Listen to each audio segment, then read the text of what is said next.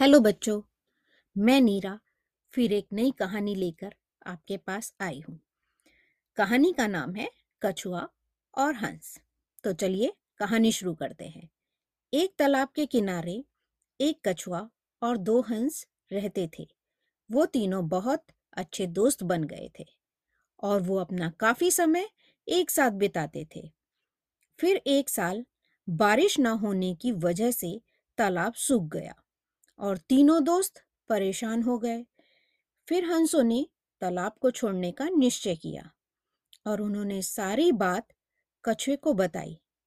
तो कछुआ बहुत परेशान हो गया और बोला, तुम मेरे अच्छे दोस्त हो।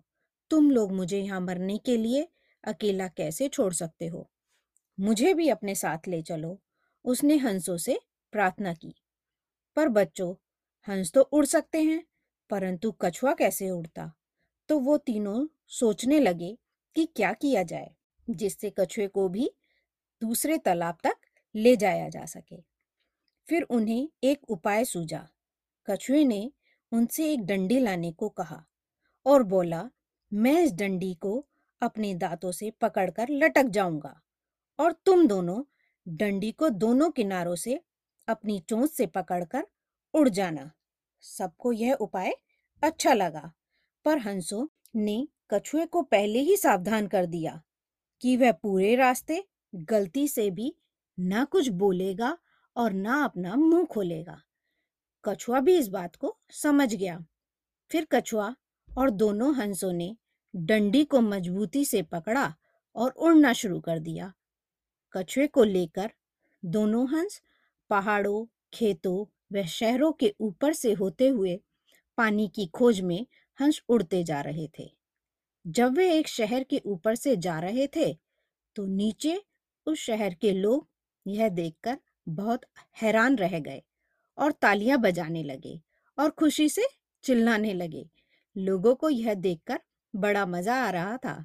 कछुए ने यह देखा तो एकदम बोल पड़ा, अरे, ये मूर्ख इतना क्यों चिल्ला रहे हैं?